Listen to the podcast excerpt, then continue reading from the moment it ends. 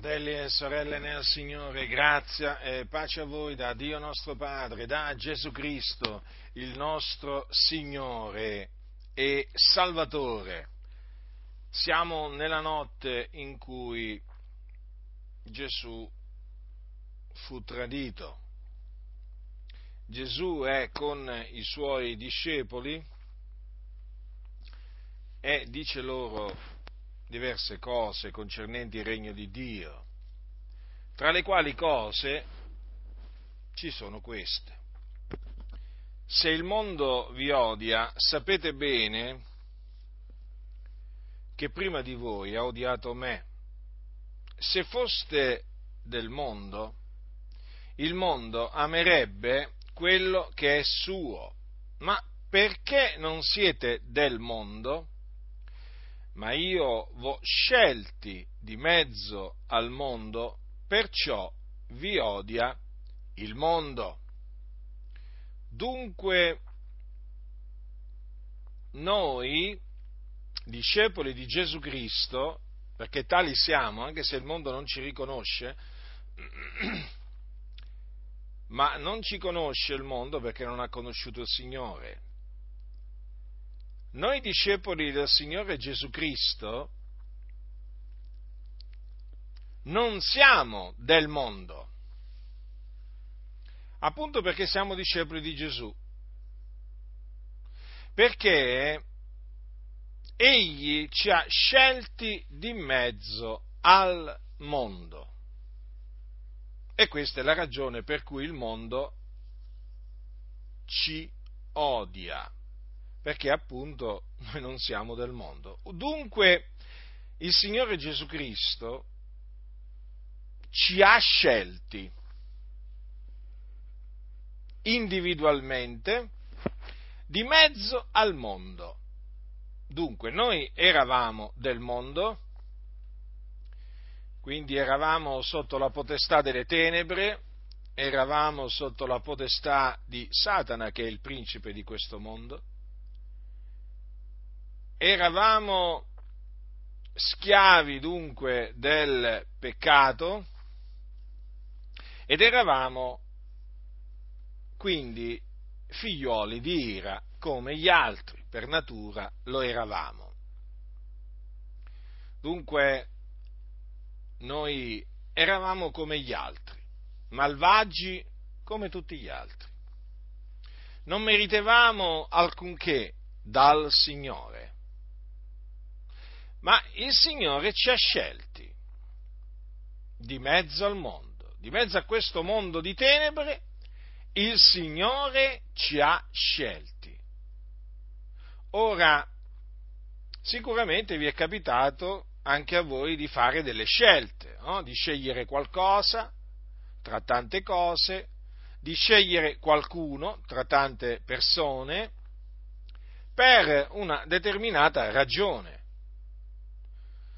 avete scelto quella cosa per fare una determinata cosa, per un determinato motivo, per una determinata ragione, avete scelto quella persona per, diciamo, eh, determinati, eh, determinate ragioni. Ora, il Signore ci ha scelti di mezzo al mondo. Ma perché ci ha scelti? Sicuramente c'è un proposito che egli aveva formato prima di eh, sceglierci. Cioè, quando noi diciamo che il Signore ci ha scelti, dobbiamo anche capire, sapere perché ci ha scelti. Dunque, innanzitutto dobbiamo tenere a mente che non siamo stati noi a scegliere il Signore, ma è stato il Signore a scegliere noi. Non siete voi che avete scelto me, ma sono io che ho scelto voi. E queste sono parole che Gesù ha detto sempre nella notte in cui fu tradito, poco prima. Non siete voi che avete scelto me, ma sono io che ho scelto voi. Quindi tenete bene davanti a voi sempre queste parole. La scelta l'ha compiuta il Signore, non l'abbiamo compiuta noi.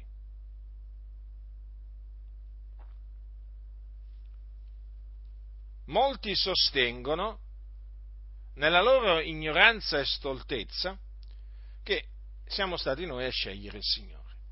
Ma se il Signore dice non siete voi che avete scelto me, ma sono io che ho scelto voi, come si può affermare che siamo stati noi a scegliere il Signore? Se lo facessimo saremmo trovati bugiardi. E difatti costoro che parlano in questa maniera sono trovati bugiardi agli occhi di Dio. Perché Gesù è stato chiaro, fratelli, e noi lo siamo altrettanto chiari perché noi riportiamo fedelmente le parole di Gesù. Non siete voi che avete scelto me, ma sono io che ho scelto voi. E immediatamente dopo Gesù dice la ragione praticamente per cui li ha scelti, che cosa si è proposto di fare scegliendoli. Quindi, che cosa si è proposto Gesù nello sceglierci? Dice Gesù, e voi costituiti perché andiate e portiate frutto frutto. E il vostro frutto sia permanente, affinché tutto quello che chiederete al Padre nel mio nome egli ve lo dia. Dunque ecco, per, ecco, ecco, la ragione per cui il Signore ci ha scelto, ecco in vista di che cosa il Signore ci ha scelto, affinché noi portiamo frutto, quindi frutto alla gloria di Dio, perché nel momento in cui si porta frutto, si porta frutto alla gloria di Dio. Il Signore viene glorificato, celebrato in noi. Ora, in che cosa consiste questo frutto? Gesù disse queste parole. Io sono la vite, voi siete i tralci, colui che dimora in me e nel quale io dimora, dimoro, porta molto frutto, perché senza di me non potete far nulla. Notate dunque, Gesù ha parlato del tralcio, cioè quindi del suo discepolo, che porta frutto. Ma a quale condizione porterà frutto? A condizione che il, il tralcio dimori nella vite nella vera vite che è Cristo Gesù. Lo ripeto, Gesù ha detto, colui che dimora in me e nel quale io dimora, dimoro, porta molto frutto. Dunque, com'è che si porta frutto? Si porta frutto osservando i comandamenti del Signore. Infatti, dice l'Apostolo Giovanni nella sua prima epistola, chi osserva i suoi comandamenti dimora in lui ed egli in esso. Notate? Chi osserva i suoi comandamenti dimora in lui ed egli in esso. Quindi è evidente che coloro che dimorano in Cristo e nei quali dimora Cristo sono coloro che osservano i comandamenti del Signore. Ecco perché l'Apostolo Paolo dirà ai santi di, eh, di Corinto la circoncisione è nulla e la incirconcisione è nulla, ma l'osservanza dei comandamenti di Dio è tutto. Ora Cristo Gesù ci ha trasmesso dei comandamenti da parte di Dio. E gli apostoli ci hanno trasmesso dei comandamenti, anche loro, da parte di Dio in Cristo Gesù. E al fine di portare frutto alla gloria di Dio, eh, noi dobbiamo osservare i comandamenti di Dio. È in questa maniera, e solamente in questa maniera, che si può portare frutto alla gloria di Dio. Ora i comandamenti di Dio, perché uno quando comincia a sentire parlare di comandamenti, ecco che diciamo comincia a preoccuparsi, comincia a dire ma allora tu ci vuoi riportare sotto la legge di Mosè? No. io voglio che voi rimaniate sotto la legge di Cristo, perché noi siamo sotto la legge di Cristo. E anche la legge di Cristo ha i suoi comandamenti, non solo la legge di Mosè. Noi siamo sotto la legge di Cristo, non sotto la legge di Mosè. Ora alcuni si preoccupano quando sentono parlare dei comandamenti di Dio, ma Giovanni dice, questo è l'amore di Dio, che osserviamo i suoi comandamenti. E i suoi comandamenti non sono gravosi. Quindi i comandamenti di Dio non sono gravosi, non sono pesanti, non sono opprimenti, non sono un gioco che noi non possiamo portare. I comandamenti di Dio sono un gioco che noi possiamo tranquillamente portare. E come se, possiamo, eh, come se lo possiamo portare questo, questo gioco? Non è un gioco che schiaccia. Alcuni lo vogliono presentare il gioco del Signore come un gioco che schiaccia, o meglio il gioco di cui noi parliamo, ma non è così. Noi annunziando i comandamenti di Dio in Cristo Gesù non presentiamo nessun gioco schiacciante, pesante, perché presentiamo quei comandamenti che per i santi non sono mai stati gravosi. Così è scritto. E difatti questo è quello che noi abbiamo sperimentato. Quindi l'accusa che molti ci rivolgono di essere dei legalisti, dove per legalisti intendono persone che vogliono fare ricadere i credenti sotto il gioco della legge di Mosè, al fine di essere giustificati per le opere della legge, è una calunnia, è una diffamazione, è una menzogna. Noi siamo sotto la legge di Cristo e vogliamo che i santi rimangino sotto la legge di Cristo e quindi che non tornino all'osservanza della legge di Mosè. Perché per le opere della legge nessuna carne sarà giustificata.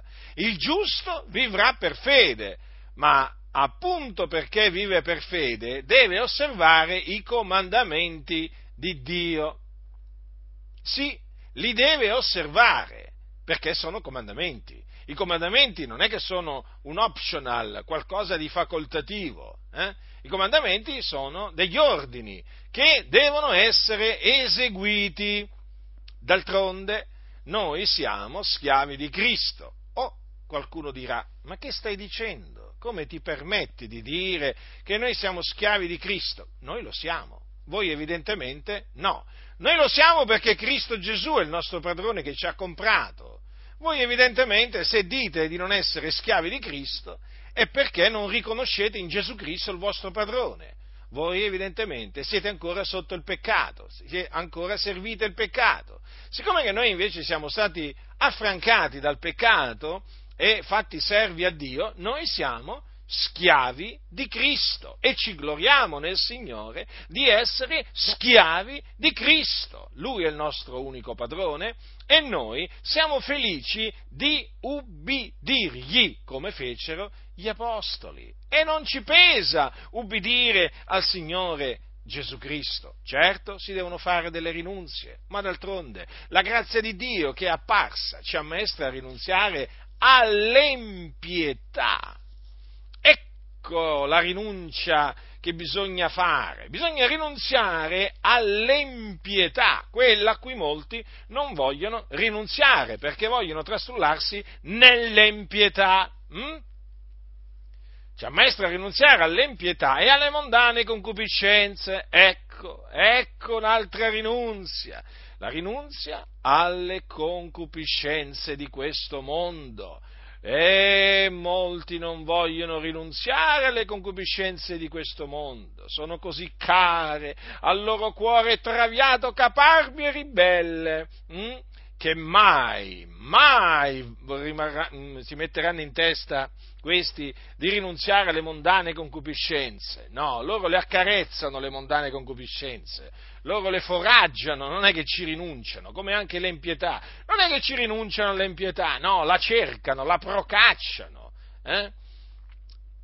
E poi questi sono quelli soliti che ci vengono a dire che noi siamo legalisti, che noi presentiamo una salvezza per opere, le solite calunnie. E questi sono i soliti che ci vengono ad accusare di non avere amore. Voi non avete amore. Ah, ecco, ce l'avete voi l'amore. Ma come se ce l'avete l'amore? Voi ce l'avete l'amore per l'empietà e per le mondane concupiscenze. Quello avete di amore. Che amore pensate di avere voi? Insensati. Ecco dunque, fratelli, eh, fratelli nel Signore, in che maniera si porta frutto eh, alla gloria di Dio. Ora, noi, come dice Paolo ai santi di Roma, abbiamo per frutto la santificazione. Dunque, vedete, collegando i vari passi della scrittura, che cosa emerge? Che osservando i comandamenti di Dio, si procaccia la santificazione, perché i comandamenti di Dio sono volti alla santificazione. Comprendete? In altre parole, quando il Signore dice attenetevi fermamente al bene, lo dice tramite Paolo, o quando dice astenetevi da ogni specie di male, ora questo è un comandamento, sono comandamenti. Osservando questi comandamenti, ho preso questi due comandamenti come, come esempio, ci si santifica ci si santifica. Infatti dice siate santi. Chi ha detto queste parole? Le ha dette, Piet- le ha dette il Signore e Pietro le ha, eh, diciamo, riportate nella sua prima, nella sua prima epistola. Eh? Siate santi perché io sono santo. Ma come potremo giammai essere santi? Hm? Osservando i comandamenti di Dio, dimorando in Cristo. Eh? Ora, abbiamo, o meglio, come dice Paolo ai santi di Roma, avete, ma ora dice, essendo stati affrancati dal peccato e fatti servi a Dio, voi avete per frutto la vostra santificazione. Notate che il frutto si può portare solamente dopo essere stati affrancati dal peccato e fatti servi a Dio. Cioè, la santificazione non è che eh, la si può procacciare eh, stando sotto il peccato. Quelli che sono sotto il peccato sono schiavi del peccato, non possono portare per frutto la loro santificazione, perché sono schiavi del peccato, sono dei peccatori. Allora, la, la, frutto, cioè, eh, quelli che possono portare per frutto la loro santificazione sono coloro che sono stati affrancati dal peccato e fatti servi a Dio. E come sono stati affrancati dal peccato e fatti servi a Dio? Mediante l'Evangelo, che è potenza di Dio per la salvezza di ognuno che crede, quindi si torna sempre all'Evangelo. Mm? Si torna sempre all'Evangelo, bisogna sempre tornare all'Evangelo, perché la, la, prima della uh, santificazione viene la salvezza, per forza di cose, e la salvezza si ottiene mediante l'Evangelo, cioè per la fede nell'Evangelo potenza di Dio per la salvezza di ognuno che crede. Dunque, i peccatori che ascoltano l'Evangelo e si ravvedono e credono nell'Evangelo, vengono affrancati dal peccato e diventano servi di Dio. Da quel momento, da quel momento cominciano a portare per frutto la loro santificazione. Hanno per frutto la loro santificazione. Questo, questo frutto, naturalmente, lo possono portare solamente osservando i comandamenti del Signore. Dunque, mettendo al servizio della giustizia le proprie membra quindi smettendo di mettere le proprie membra al servizio dell'iniquità. Infatti è un comandamento. Non prestate le vostre membra come strumenti di iniquità al peccato, ma presentate voi stessi a Dio come di morti fatti viventi e le vostre membra come strumenti di giustizia a Dio. Avete notato, fratelli? Questi sono comandamenti osservando questi comandamenti, cosa accade? Che si, può, che si ha per frutto la nostra santificazione. Dunque, noi che siamo stati scelti dal Signore di mezzo al mondo, siamo eh, chiamati a non amare il mondo, a non conformarci al mondo, perché siamo stati chiamati a santità. Come, può, come ci si può santificare se si comincia ad amare il mondo? Come ci si può santificare se ci si conforma al mondo? Considerate che è impossibile. È impossibile perché sono proprio due comandamenti che il Signore ha dato affinché noi li osservassimo. Paolo dice ai santi di Roma, infatti, queste parole. Non vi conformate a questo secolo. È un comandamento? Certo, è un comandamento. Giovanni dice nella sua, eh, nella sua prima epistola queste parole. Non amate il mondo né le cose che sono nel mondo. Se uno ama il mondo, l'amore del Padre non è in lui. Poiché tutto quello che è nel mondo, la concupiscenza della carne, la concupiscenza degli occhi e la superbia della vita, non è dal Padre, ma è dal mondo. E il mondo passa via con la sua concupiscenza, ma chi fa la volontà di Dio dimora in eterno. Dunque, vedete che questi comandamenti sono stati dati dal Signore tramite i suoi apostoli affinché noi li osservassimo e affinché, osservandoli, noi avessimo per frutto la nostra santificazione. Ecco perché noi dobbiamo contraddistinguerci dal mondo. Dobbiamo contraddistinguerci, ma per forza di cose, perché noi siamo la luce del mondo, il sale della terra. Ci dobbiamo contraddistinguere nel parlare, nel modo di pensare, nel modo di ragionare, nel modo di comportarci, nel modo di vestire, nei luoghi che frequentiamo. È per forza di cose che ci dobbiamo contraddistinguere. Se siamo la luce del mondo e non siamo più tenebre, beh, le tenebre devono vedere questa luce. Ma se le tenebre vedono che noi parliamo, ragioniamo, ci vestiamo come loro, in maniera indecente, indecorosa, eh?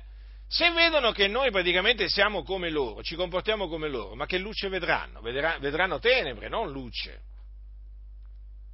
Questo molti non sopportano che mm, si dica, ma le cose stanno così.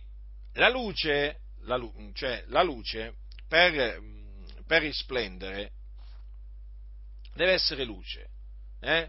perché se diventa tenebre non risplende più. Eh? Beh, dico una cosa ovvia, ma è come dire che una lampada per fare luce deve essere accesa perché se è spenta non dà luce. Eh, beh, questo è il, è il concetto.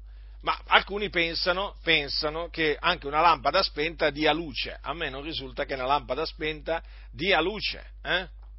Se ne potrebbero fare di questi esempi. Ora, se i credenti si conformano al mondo, cominciano a amare il mondo e le cose che sono nel mondo, da lampade accesi e magari anche ardenti diventeranno lampade spente. Da sale, da sale, diventeranno sale insipido. Ecco infatti che cosa avviene. Che invece poi di santificarsi si corromperanno. Sì, perché ci si corrompe conformandosi al mondo ci si corrompe amando il mondo e le cose che sono nel mondo. Non è che si migliora, si progredisce, si peggiora, si regredisce. E poi che cosa succede? Oh, naturalmente il mondo che cosa comincia, comincia a vedere? Che quelli infatti non sono, non, non sono più luce.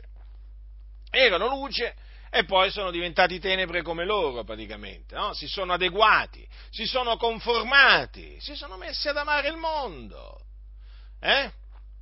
e sono diventati come il mondo. Quindi non si vede più nessuna differenza.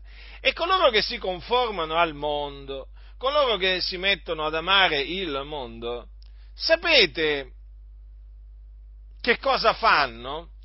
Si rivoltano contro coloro che sono di Cristo, coloro che osservano i comandamenti di Dio e li lasciano, li abbandonano, non ce la fanno più, non ce la possono fare più, sono senza forza, ormai sono caduti nel laccio del diavolo, ormai il mondo fa per loro. Una volta cantavano il mondo non è più per me e adesso invece non lo possono più cantare, perché il mondo fa per loro, si sono conformati in pieno, amano il mondo veramente di un amore grande, non possono fare a meno dell'empietà, non possono fare a meno delle mondane concupiscenze. I comandamenti di Dio se li sono gettati dietro le spalle ormai non portano più frutto. Non hanno più per frutto la loro santificazione perché hanno smesso di dimorare in Cristo. Cristo non dimora più in loro. Sono dei tralci praticamente che non portano più frutto. La realtà è questa, la verità è questa, è tragica è drammatica, però è questa. E come dice il Signore, ogni tralcio che in me non dà frutto, egli lo toglie via. Lo toglie via. Perché questi tralci che non dimorano nella vite si seccano e si gettano nel fuoco e si bruciano. Dunque, vedete, fratelli, quanto è importante l'osservanza dei comandamenti di Dio. Ricordatevi delle parole di Paolo, l'osservanza, io ve le ripeto queste parole, che veramente le abbiate sempre davanti a voi. Eh? Queste parole guidano, guidano il giusto per sentieri di, di, di giustizia. L'osservanza dei comandamenti di Dio è tutto, non qualcosa, è tutto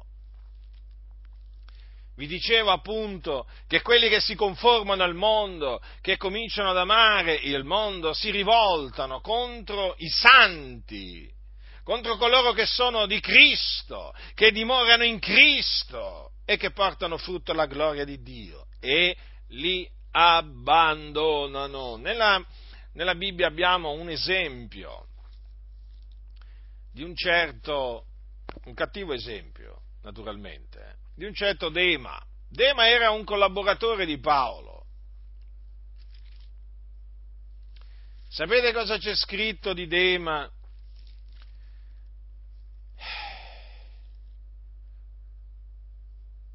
Nella seconda epistola di Paolo a Timoteo, ora Timo, eh, Paolo era in prigione.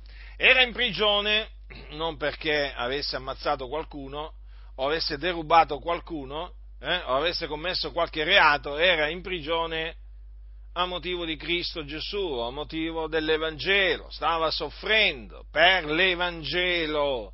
Paolo era un uomo di Dio che soffrì per l'Evangelo un uomo che rinunziò all'empietà, alle mondane concupiscenze per vivere in questo mondo temperatamente, giustamente e piamente, un uomo fedele a Dio, un uomo santo, un uomo giusto, un uomo le cui orme bisogna seguire fino alla fine. Siate miei imitatori, diceva con ogni franchezza. E sapete perché poteva dire siate miei imitatori? Eh? Perché lui imitava Cristo Gesù lui non imitava Balaam o Core, Datan, Abiram, eh? Lui imitava Cristo Gesù, il figlio di Dio, e quindi poteva dire ai santi siate i miei imitatori. Quindi era in prigione, stava soffrendo, perché in prigione si soffre. Ma lui comunque si rallegrava nelle sue afflizioni che pativa per, per i santi, anche in questo ci ha dato, ci ha dato l'esempio.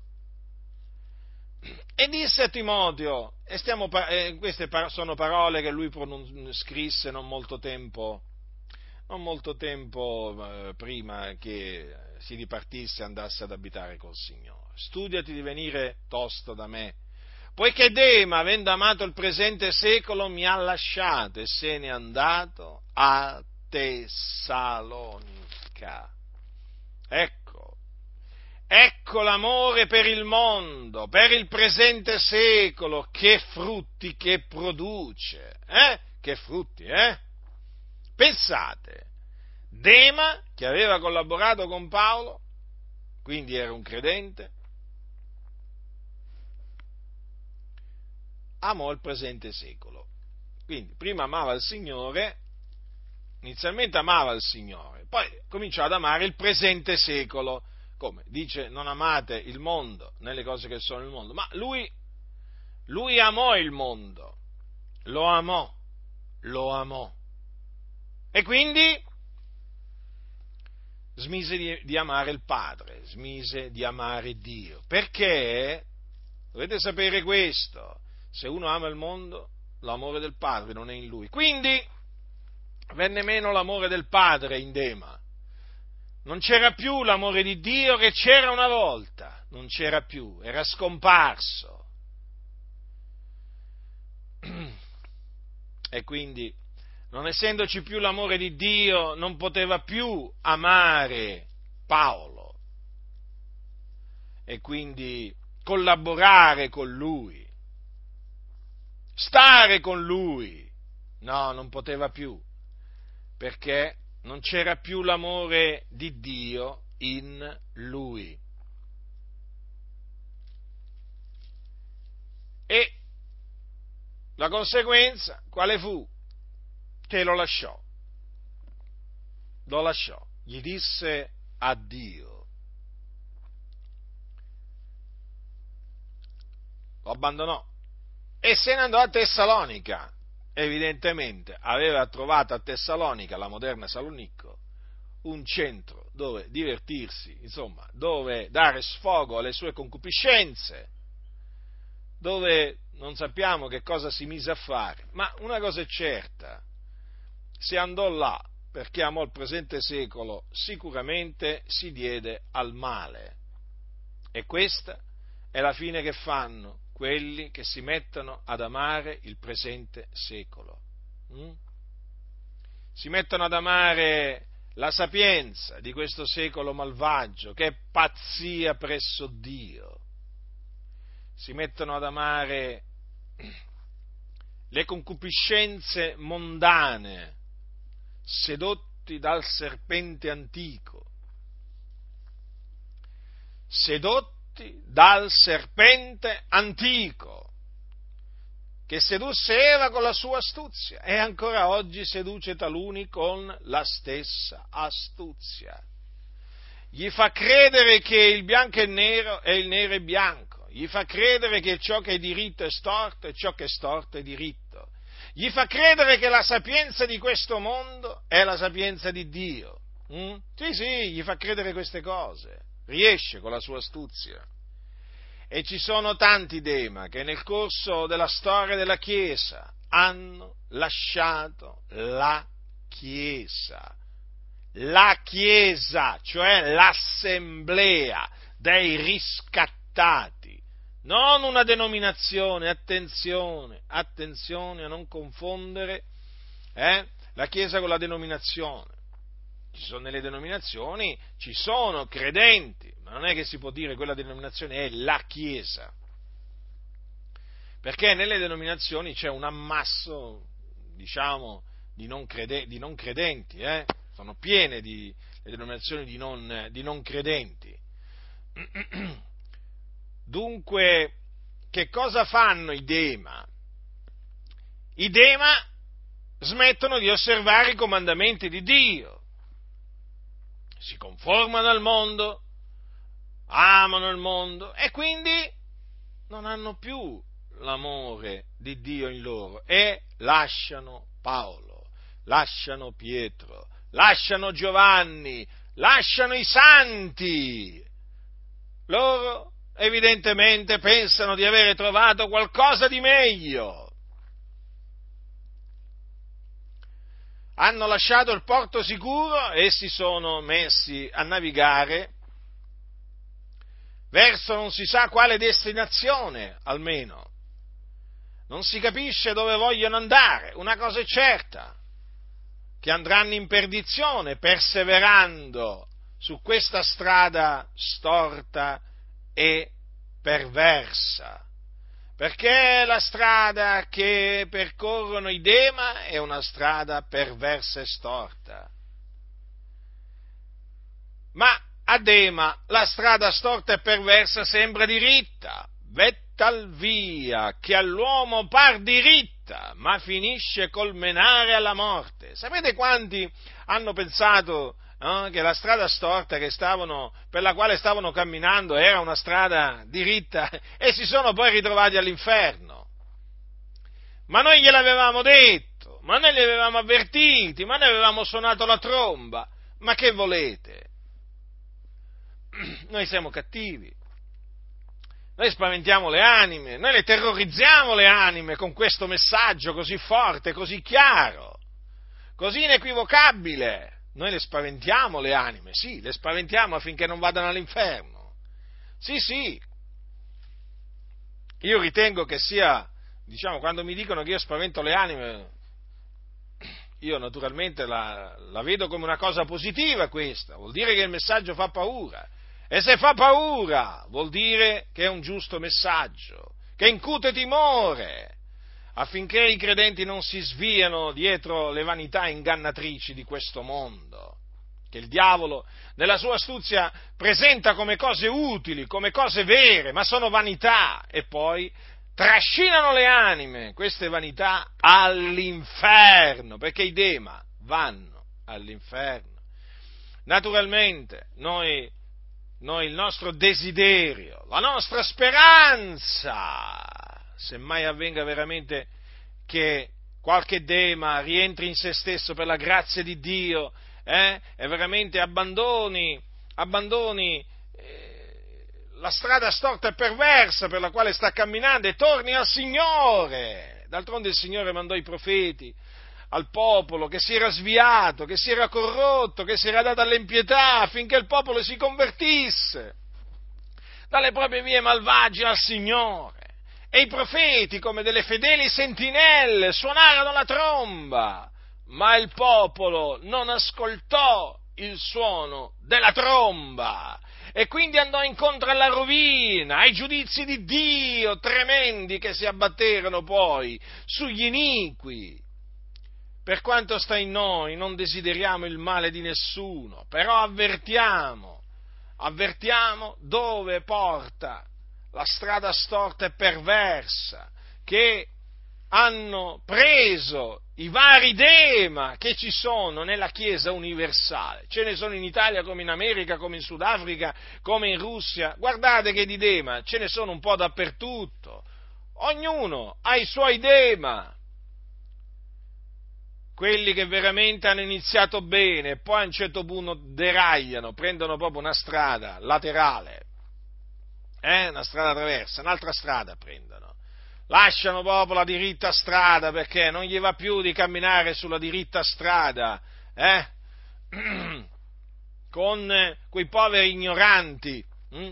che ancora veramente ubbidiscono al Signore, perché poi chiaramente cosa, cosa, volete che siamo noi agli occhi dei Dema? Ma siamo dei poveri ignoranti, eh? eh cioè, voglio dire, ma noi, ma noi, ma noi, ma noi vogliamo, vogliamo seguire gli apostoli, ma ci rendiamo conto, eh? noi veniamo disprezzati da questi, da questi Dema. Hm? taluni dei quali si sono, diciamo, eh, imbottiti di sapienza umana, hanno proprio cambiato linguaggio, nel momento in cui hanno afferrato la sapienza di questo mondo. E quindi non parlano più come parlavano una volta. No, assolutamente. Quello è un parlare da dimenticare, da abbandonare. Si deve parlare come come Socrate, come Aristotele, come come, come, Platone. In quella maniera ci si, si deve mettere a parlare secondo costoro. Poi non parliamo della vita, ma che vita fate voi? Eh? Ma la vita di Dema è una vita, diciamo, splendida, meravigliosa. Eh? Dema pensa a fare carriera, e che carriera che farà? Ma certo, amando il presente secolo, la carriera la si fa. Poi bisogna vedere dove porta questa carriera, però. Eh? Dema vuole arricchire, ma certo, diventerà ricco Dema. Eh, ma dove porterà poi l'inganno delle ricchezze? Eh, porterà sempre nello stesso luogo, all'inferno. Perché senza la santificazione nessuno vedrà il Signore. Lo ripeto, senza la santificazione nessuno vedrà il Signore. E Dema quindi non vedrà il Signore perché Dema ha rifiutato di santificarsi, ha rifiutato di avere per frutto la santificazione. Che cosa può sperare Dema? Vedete, fratelli del Signore, Gesù quando, quando raccontò la parabola, la parabola del, del seminatore, parlò del seme, di quella parte del seme che cadde fra le spine. Eh sì, c'è pure questa.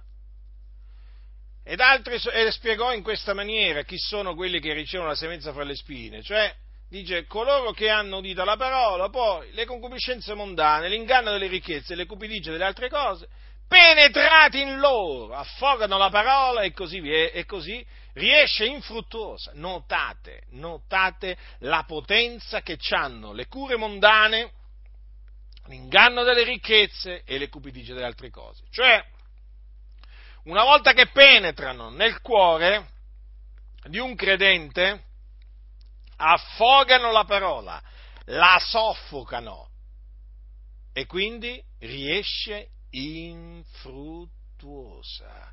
Cioè la parola non può portare frutto e dunque costoro no, non hanno per frutto la santificazione.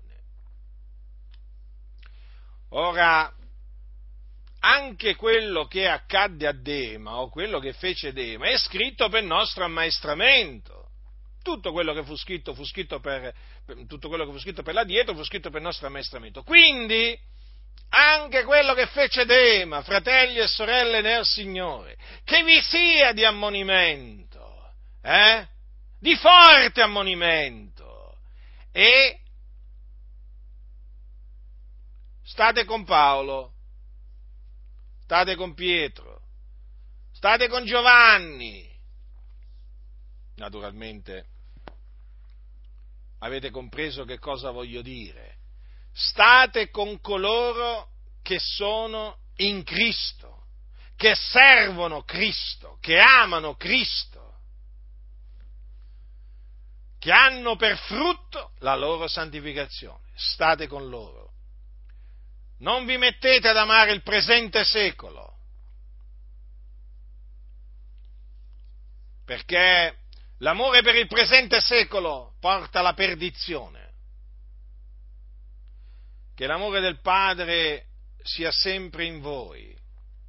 E quindi non vi conformate al presente secolo, non amate il presente secolo e neppure le cose che sono nel presente secolo non le amate. Amate il Signore con tutto il vostro cuore, con tutta la vostra anima, con tutta la vostra mente, con tutta la vostra forza. E amate il vostro prossimo come voi stessi. Non vi fate sedurre dal serpente antico e naturalmente non vi fate sedurre da Dema, perché Dema, naturalmente, se doveste incontrarlo, cercherà di instillare nel vostro cuore, nella vostra mente, eh? l'amore, l'interesse per il mondo, per il presente secolo. Ma dico io, ma come si fa ad amare il presente secolo? Quando ne siamo stati parte, eh, un tempo, e siamo stati ripagati con, veramente la morte. Mm? Io mi ricordo quando amavo il presente secolo, quando ne facevo parte, ero infelice, ridevo, ma il mio cuore era triste, eh? avevo tutto, ma non avevo niente. Avevo, amici, avevo amici, amiche, ma avevo Dio per nemico. Mm? Avevo paura di morire. La coscienza mi riprendeva del continuo. Che cosa ho avuto del bene dal presente secolo, dall'amarlo? Non ho avuto alcun bene dall'amare il presente secolo, quando ero senza Cristo, senza Dio nel mondo. Che farò dunque?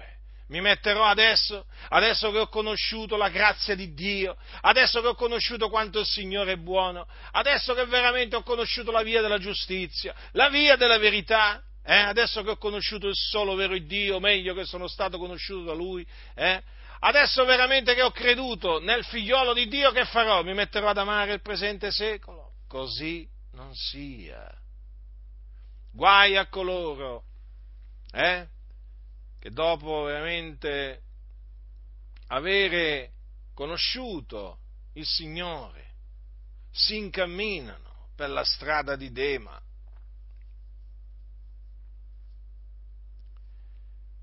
Naturalmente noi ci rattristiamo ogni qualvolta viene fuori un Dema. Non siamo per niente felici la dipartenza di Dema ci fa male, ma ci sono anche loro. Nella vita di Paolo ci fu un Dema, almeno. Questo ci fu, ma naturalmente è molto probabile che ce ne siano stati altri che come Dema lo hanno lasciato per aver amato il presente secolo. Però, fratelli nel Signore, state saldi sono cose che devono avvenire, non vi perdete d'animo, perché la scrittura, guardate, ha tanti, ha tanti esempi, parla di, parla di quelli che si sono sviati dalla fede, dalla verità, di quelli che hanno naufragato quanto alla fede, insomma, lo sapete. La scrittura parla dei falsi dottori no? che erano stati eh, riscattati dal Signore ma hanno rinnegato il Signore. Insomma, voi lo sapete, fratelli, nella vita eh, ci, sono anche, ci sono anche costoro. Hm? La storia della Chiesa è fatta anche dai Dema, che ripeto sono in ogni, in ogni nazione. Eh. Non vi meravigliate quando vi troverete davanti quindi un dema. È stato stabilito da Dio, è così. Quindi la mia predicazione ha come, come obiettivo, da un lato, mettervi in guardia affinché non seguiate le orme di Dema e dall'altro ha come obiettivo quello di incoraggiarvi. Siate forti, state saldi, state tranquilli, nella calma e nella fiducia starà la vostra forza. Perseverate, questa è la via. Questa è la via, la via santa. E questa via porta nella gloria in cielo, nel regno dei cieli tutti coloro che la seguono. E quindi non solamente noi, nel senso noi che ci conosciamo eh, di persona o magari diciamo in altra maniera, ma naturalmente porta in cielo tutti coloro che in ogni nazione si trovano poi, a prescindere il colore e così via, eh, si, trovano, si trovano su questa via. Coloro che sono sulla via santa sono sulla via che mena alla vita, sulla via che mena nel regno dei cieli. Quindi noi facciamo parte eh, di coloro che sono su questa via che è la via della salvazione. E vi esorto a continuare a camminare per questa via, che appunto è la via santa, perché in questa via camminano i santi che procacciano la santificazione. E come si ottiene la santificazione, il frutto della santificazione? Osservando i comandamenti di Dio. Quindi quando vi trovate, leggete le scritture, eh? o quando sentite una predicazione, dove appunto vi vengono dati, vi vengono trasmessi i comandamenti del Signore. Osservate i comandamenti del Signore, ne avrete del bene, perché avrete per frutto la vostra santificazione. Ricordatevi, l'osservanza dei comandamenti di Dio è tutto. E i comandamenti di Dio non sono gravosi come pensano i tanti dema. La grazia del Signore nostro Gesù Cristo sia con tutti coloro che lo amano, con purità incorrotta